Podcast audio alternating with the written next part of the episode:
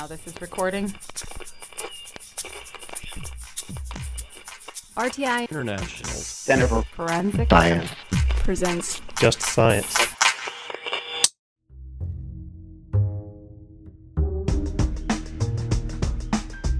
Welcome to Just Science, a podcast for forensic science professionals and anyone who is interested in learning more about how real crime laboratories work. In episode 7 of the identification season, Just Science interviews Carlos Gutierrez, a lecturer at Chaminade University of Honolulu, about the new field of forensic microanthropology. After finding an unidentified bone, forensic anthropologists must determine if it belonged to a human or an animal. If it's an animal bone, they can move on to other casework, but human remains require a much more involved and sometimes more expensive forensic processes. For developing countries, these tests can be too expensive and time consuming. With limited resources and tight timelines, Carlos Gutierrez wanted to find an affordable and timely way to analyze remains and differentiate between human and animal bones. It was through this need that forensic microanthropology was born. Listen along as he discusses the details of forensic microanthropology in this episode of Just Science. This season is funded by the National Institute of Justice's Forensic Technology Center of Excellence. Here's your host, Dr. John Morgan. And welcome to Just Science, the podcast for forensic science professionals. I'm John Morgan, your host with RTI's Forensic Technology Center of Excellence, a program of the National Institute of Justice. We are at the International Association for Identification meeting in beautiful and hot San Antonio, Texas. And today we are with Carlos Gutierrez, who is uh, with the Chaminade University of Honolulu. He's going to be talking to us about forensic micro anthropology, a new field of forensic science. Welcome to the program, Carlos. Hello, thank you. Thank you so much. Thank you for having me here.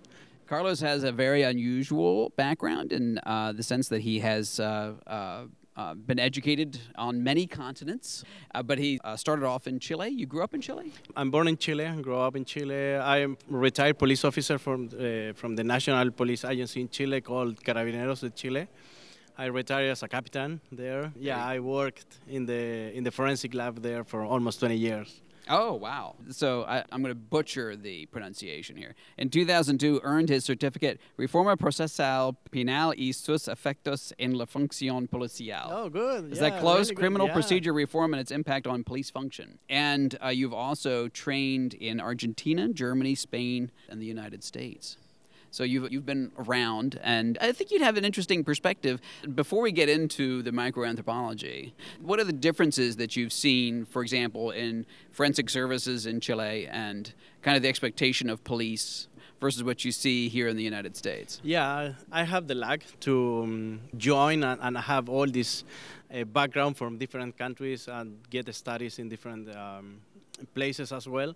But yeah, it's kind of different because in Chile we, we start with this change of the criminal justice they change everything writing to the oral process with trials, defensor, attorney, and everything like, like here in America. We, we just started in Chile in 2002, 2003. Mexico new. is going through a change now yes. where they're going through a similar process where yes. you have more an adversarial system. So you didn't have an adversarial system before 2002? No. Okay. No. like an, everything in Latin America was uh, supposed to be provisory of the old system, but they stay for almost 200 years. Yeah, like inquisitorial, basically. Inquis- yeah, right, mm-hmm. right. And they changed in 2002 in Chile, and after that, almost all countries now in, in, in Latin America they have this uh, accusatory system. That of course is much better, but also they provide, and the evidence is more important right now with this this system. The all the the criminal uh, process, the crime investigation, the chain of custody, everything changed we don't have the the way we, you have here in America to I don't know the defense. Or, that, that is brand new for for Latin America. That's why I traveled a lot to provide this new knowledge with Chaminade University and also with True Forensic Sciences to go to different countries in Latin America and teach them this new way. The, the, I mean, it's, it's new, not new for America, but for us as a, a Latin American, is is is kind of new. All the, the scientific part. I just back from the from Argentina. They had the first Latin American conference from uh, bloodstain pattern analysis analyst, and that is new. I mean, Mhm. th- that So they've association. never had a bloodstain no, pattern no, in all of Latin America. In all Latin America. I mean, Wow, that is okay. new. The, uh, everyone know the association born in uh, 1983, but in, in 2018 was the first meeting in Latin America. I mean, we are really a step back from the rest of country, and that is one I took uh, as a personal um, goal and mission to provide this new knowledge from all Latin America as much as I can. Okay, well, good for you. That's uh, that's amazing stuff. Because there has been variation among the different Latin American countries. I mean, uh, Colombia and uh, Guatemala and others have, uh, at least from the American perspective, they've come up on saying, well, those are countries that have actually worked on trying to improve. Ecuador, at one time, I I had thought it was trying to really work on their forensic science. So it's good to see it's actually broadening out across the entire continent. Yeah, no, it's, it's pretty good. They work a lot in try to improve everything, and of course, the budget always is an issue, and Yes. especially for developing countries, and they try to work in, in the best way they can. They can do it with the resources they have, but they understand they need to change. Some of the um, the head of the agencies is still with the old system, and they sometimes don't understand the the importance of the crime scene or all this part of the of the new system. But yeah, they take some time. So, uh, forensic microanthropology. So, let's talk a little bit about that. Listeners to Just Science know we've actually had another individual from Chaminade University on, David Carter, talked a little bit about his work with respect to using microbial populations pre and post mortem and matching those up. Uh, so, you all have actually are doing a fair amount of work in anthropology at Chaminade. Is that yes. right? Yes, we, we work with with Dave. Dr. Carter is actually the director of the forensic science program on Chaminade University. I am a lecturer there. Uh, I'm teach crime investigation. I'm part of forensic anthropology and of course forensic microanthropology. We make a really good team now with uh, Dr. Perrault as well.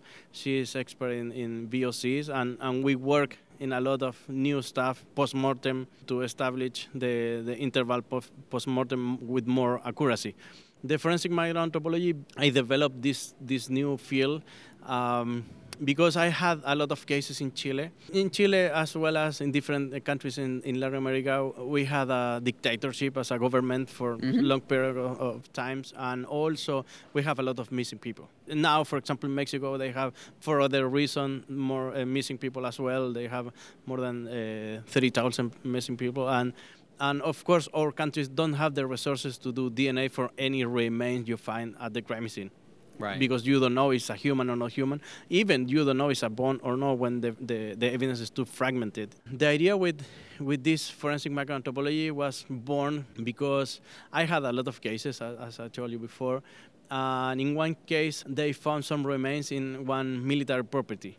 Mhm. And of course, when you find some remains in military property, right away the press, the media is there, the family for missing people is there, the Office of Human Rights, every everybody. And in that case, happened in in 2013. I went there. My boss told me, asked me, "Is born or not?" Uh, yeah, look like born. Is human or not? I don't know. Why you don't know? You are the expert. Blah blah blah. Yeah, but I don't know. I need to more analysis or go further or mostly doing DNA, mitochondrial DNA to know if it's a human or not. We took the evidence we sent to the lab in Chile for mitochondrial DNA. You just have one lab for whole country, and of course it's one sample from all the, the cases they have, and they took five months to give us the answers. The answer was an animal bond. Okay. The issue was during these five months, the family of the victims was waiting, the press was waiting. Of course, they stopped the, the construction until they have the result and all the extra pressure you have for these kind of cases. And I thought in that moment, we are in the 21st century. I mean, we can create something. And that pa- uh, passed the time. I, I'm moving in here to Hawaii to do my, my master in forensic sciences. When I went in, in, in Chaminade as a student, as a grad student, I started asking to Dr. Carter about this. I met other um, doctor from the old JPAC, now they, is they called DPAA. The DPAA is the, the, the forensic lab for, from the Department of, of Defense of, of the United States. is located in Hawaii, in Honolulu. And they received all the the remains for missing soldiers. And uh, for example, they received a few days ago the, the Oh, from North Korea. from North Korea, exactly, From North Korea, exactly, didn't and they? they, Yeah. work in the identification process. And they have something. They have more equipment, and, and with them and Chaminade, I make my research. And this research took two years, and uh, I had a really good result. I took 14 species to make this research, more than 150 samples I did during these two years. But I, I used, in comparison, the, the equipment they have, I need to use the equivalent but cheaper because I, I always thought, okay, this is applicable to Latin America, small budget, uh, small labs, al- always had, need uh, money for resources, and I need to It needs to be make something this where you could be able to do it, maybe just looking at morphology, Right. microscopy, Right. Something very simple. You don't want them to have to do a Exactly. DNA analysis. Exactly. Before with 16 some DNA. sRNA every last time, right? Exactly. And that's I got this forensic microanthropology. I wrote my book. They published my book in 2016 after the, my work, uh, my study was done. And it's a beautiful book. We Oh, have it thank you. here on the table. It's Now, in Spanish, the first. Uh, It is in Spanish Yeah. initially, so that I did take enough Spanish not to know anything, basically. Yeah. it's a beautiful picture on the front. Is that an actual picture from, From some the of the microanthropology? Uh, That's a human bone. is that a human? That's human bone. Yeah. Uh, the idea from publish this book in Spanish was first because the Latin American people have more issues with that, and they dealing with the lack of, of money, especially for doing this. And that is the idea. This is a huge help for, uh, for them. This moment, uh, a lot of agencies that are working on forensic microanthropology, they apply this technique. The idea is the definition of forensic microanthropology is the mix between the forensic anthropology and the, the histology mixed together using the polarized microscope to see the features they have the bond and you can identify really quick in less than one day you can you have the answer and you can say is human or not human? Of course if it's human you can send to do DNA and the family and the victims can wait. It's not human the case is closed and that's it So tell me about the theory behind the microanthropological examination. What exactly was the basis for your approach here to distinguish between the different species? all these species after this i found some research actually i found a thesis for phd degree but from the 1916 the 1916. yeah the It's beginning only of the- 100 years ago. right Yeah. hmm from was a um, doctoral thesis from dr foods and they describe some difference uh, between the human and other human bones, but they use frogs and other uh, other animals. But of course, in 1916, don't have microscope with cameras or nothing, and they draw everything. And that kind of re- research was really limited with just one bone and a few other samples from other animals. The idea from this uh, research, of course, is using the technology, using uh, other uh, really easy equipment you can buy, I don't know, in Home Depot or whatever store you have, and using the, the polarized microscope and the polarized light to see the features of the histology of the bone. And you can see the difference between the human and non-human. Of course, in some cases are more difficult because our, the human is, is, is, animal who the growth is really slow. Of course, in other animals are slow too, but no slow. Uh, the the human is slower. For example, a horse, and you can see similarities, but of course you can see the difference as well. Let's take an easy analogy tree rings, right? So basically, the rings of growth of the bone demonstrate that the, the human is growing more slowly than other animals. And so you can basically kind of reconstruct how fast the person grew. And you don't have to go to that length, I assume, but, but the Yeah, it's, morphology. It's, it's kind of represents doing that. some comparison using the morphology between the human and other animals. For example, other animals have uh, other features like uh, fibrolamellar bone because it, that is exclusive. For example, for animals, if you have this fibrolamellar bone in your samples as evidence, you can exclude immediately that is not human. Done. You close the case. okay. It's easy like that.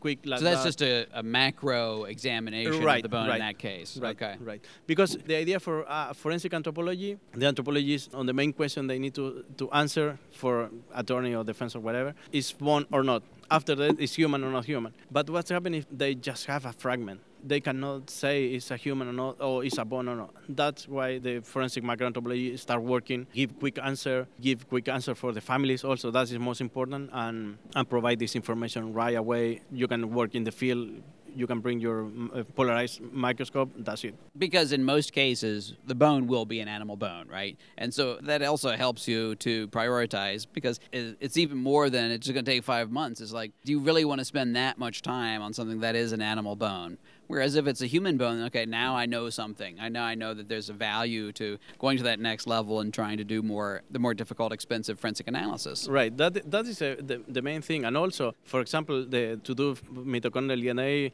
one analysis is cost around the average, of course, thousand to two thousand dollar one sample each. I mean, with forensic microanthropology, you spend thirty dollars, 20 30 dollars. That is the main difference. I mean, it's So, what? Tell me which uh, species you were uh, looking at. Which you said you looked at Yeah. 14 different Yeah. species. Yeah. So, in addition to humans, We use other, uh, uh, horse, dog, cat, some um, Mhm. goat, uh, swine, different normal animals you can find in every place. And we use uh, some studies from uh, the medical examiner office to, and they, with that study, we know, okay, this is more frequently kind of bone they, or the remains they can find at the crime scene, and they do in DNA. Okay, and we try to figure out and looking for this kind of uh, samples to do this comparison.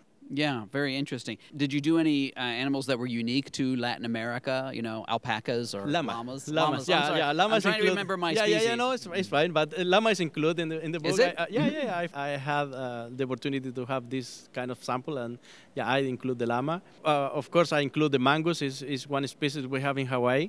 Oh, okay. Yeah, yeah. okay, it's so special yeah. for opossum as well. We have a really good uh, fun time to to try to collect these samples, and was really hard, but And the biggest problem really generally tends to be some of the, I assume, like a swine or cattle bone would be the hardest ones to distinguish in general, or Uh, not? we thought the same, but was the easiest one because uh, they have uh, some unique features just for animal, and they can exclude right away from the human. okay. Was a, was a really good one uh, Mhm. to analyze. Our next step with uh, True Forensic Science and Chaminade University is working with a non-profit organization in, in Latin America, especially in Mexico. Uh, in Sinaloa, we are working on one. Um, organization called uh, Sabuesos Guerreras. This organization is created for moms or wife the, from missing people in, in this state in Mexico, and they don't know nothing about forensic science and nothing. They just go to the field and try to recover something about and looking Sure. for, for their relative. In the last search they did, they found more than, more than 5,000 fragments of evidence, and they don't know if are, are human or not. And we are working with them to try to get the the financial to bring the, the samples to the university and start analyzing the, the evidence there. Okay. What's the next step here? And are there differences that might be helpful in terms of identification with respect to looking at the microanthropology of the bones uh, and seeing things about like the history of the person or doing other things that might be helpful with identification once you know they are human? Uh, do you think that, that there might be some other applications here? Yeah, the idea is continue with this research. This is the first research, the first huge databases in, in in the world. I mean, the idea is continue with this. Me or other students, I teach this technique on, on all the, my students on Chaminade University who study forensic sciences. At the moment, I have 51 students trained uh, in this field, and uh, the idea is they continue with the different research. I don't know, try to looking for disease, fractures, I don't know, age, Sure. different. The sky is, is, is the limit. Yeah, but the idea now is, for us also is focused to help in cases, especially in, La- in Latin America or in every everywhere on every place in the world. They need to uh, this technique can help. We are more than open to, to receive them. Of course, always the budget and the money is, is, is, is an issue, especially for, for other countries. But we are trying to work and get some grants or I don't know. Sure. Where Well, the flip side of it too, which would be interesting, would be the animal trafficking, because uh, that's also an issue. That you have a horn or a bone or something like that, and you're not sure whether it's involved in trafficking in that regard. And there's actually a lot of interest uh, in that, not only because of trying to save the species, but also because there's a nexus between animal trafficking and things like terrorism and so on. And so that sounds like a great application as well. Yeah, yeah. The, uh, our idea, this manual is going to be published in English this year. But uh, our idea for the second edition and, the, further is to get more sample from different species or different cases and try to apply for different for different areas like animal traffic. All this stuff is, is going to be great opportunity to apply this this new technology. Sure. Appreciate your uh, taking the time to be a part of our program. No, thank you so much for, for the invitation, for having me here. For me, it's a it's a great opportunity to everybody can know this this work. I mean, it's a it's a it's like a, my baby. uh, it, it, was a, a, lot of work. Carlos Gutierrez from Chaminade University of Honolulu uh, has been our guest today on Just Science. Thank you all for listening in. Please make sure to go on SoundCloud, Stitcher, and Apple and give us five star ratings and tell everyone about how much they can learn by tuning in to an episode of Just Science. Thank you very much for listening today.